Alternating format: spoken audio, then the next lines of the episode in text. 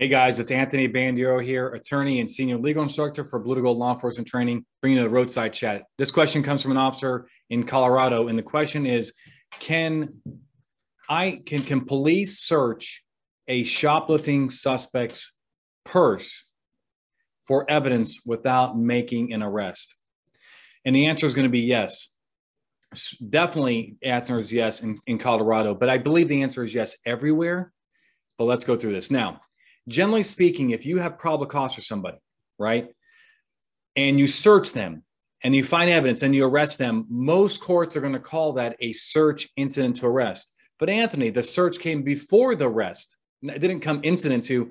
Well, the Supreme Court requires that the search be contemporaneous, which courts have interpreted to be either right before or right after, you know, generally speaking. However, when you're not going to make an arrest, the PC search is generally authorized under exigency, right? Because when you stop out somebody, do you really have, and you have probable cause that they have evidence, you're going to cite and release them or whatever. Do you really have enough time under the circumstances to go get the warrant? Probably not. Most courts will justify under exigency. And here's the the background. So, got dispatched to uh, a Dollar General saying that they caught somebody, you know, they saw somebody stealing makeup and putting it in a purse. Now, first of all, we know we got a classy girl. You know what I'm saying? If you got if you got a suspect who's stealing makeup from the Dollar General, ah, that's gonna be a that's a good looking lady right there. Okay, she's gonna look like a clown after she puts that makeup on. But I digress. At least be a little bit more bougie. You know what I'm saying? Like my wife, and you know, get it at least from Walmart, or if you're really nice, Target. But I can I will continue. They knew she put in her purse. They called not, you know, police. They gave a great description. He arrives in the area. She left the store, right? They're not going to physically detain her. They arrive soon after. They see her in the same area, walking away from the store, you know, spot on description of the suspect. So they got the probable cause, they got the victim.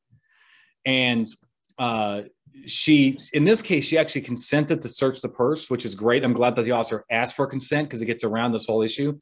But the, the money question is okay, what if she says no? What am I going to do? I say search the purse. Now, I have a case from Colorado that's directly on point. Uh, the, the case is People versus Blackmon. It's B L A C K M O N. The citation is 20 P.3D 1215 2000. Okay. People versus Blackmon. All right. So this is what the court said it says arrests fall into two categories custodial and non custodial. A custodial arrest is made for the purpose of taking a person to the station house for booking procedures and filing criminal charges. Okay, that's, we get that.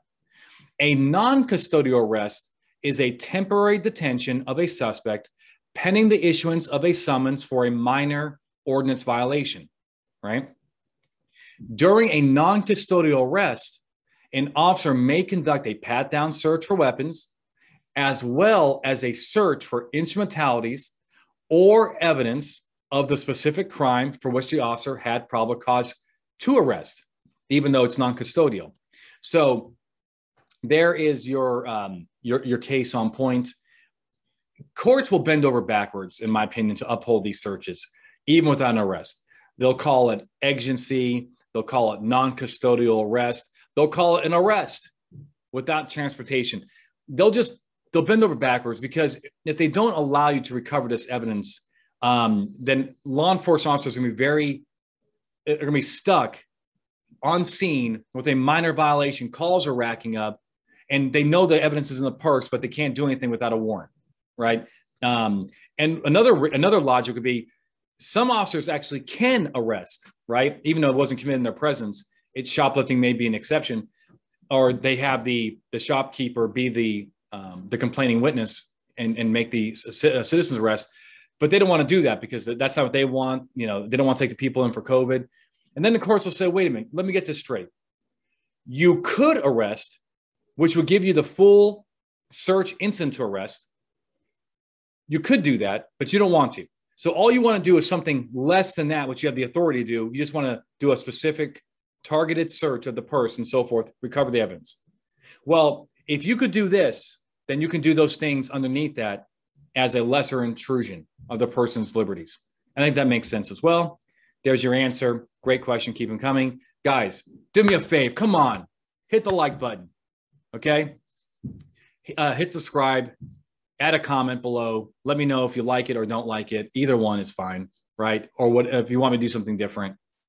Share with your friends and guys. That's all I have for you. Until next time, my friends, stay safe and keep up that amazing job you're doing out there protecting your community. Right, bye. When it comes to law enforcement training, we are the gold standard. Visit bluetogold.com or call 888 579 7796 to learn more about our training, books, and free webinars. Also, don't forget to like, subscribe, and share this channel.